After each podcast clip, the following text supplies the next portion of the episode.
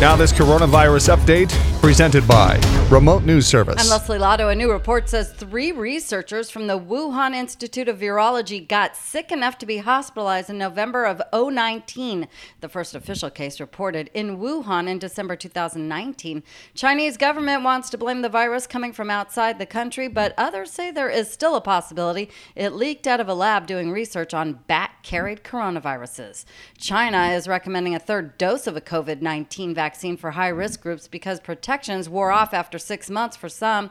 Head of the Chinese CDC had said that China's vaccine effectiveness was not high and was quickly censored. But the country will start third shots, another record day breaking day of deaths in India.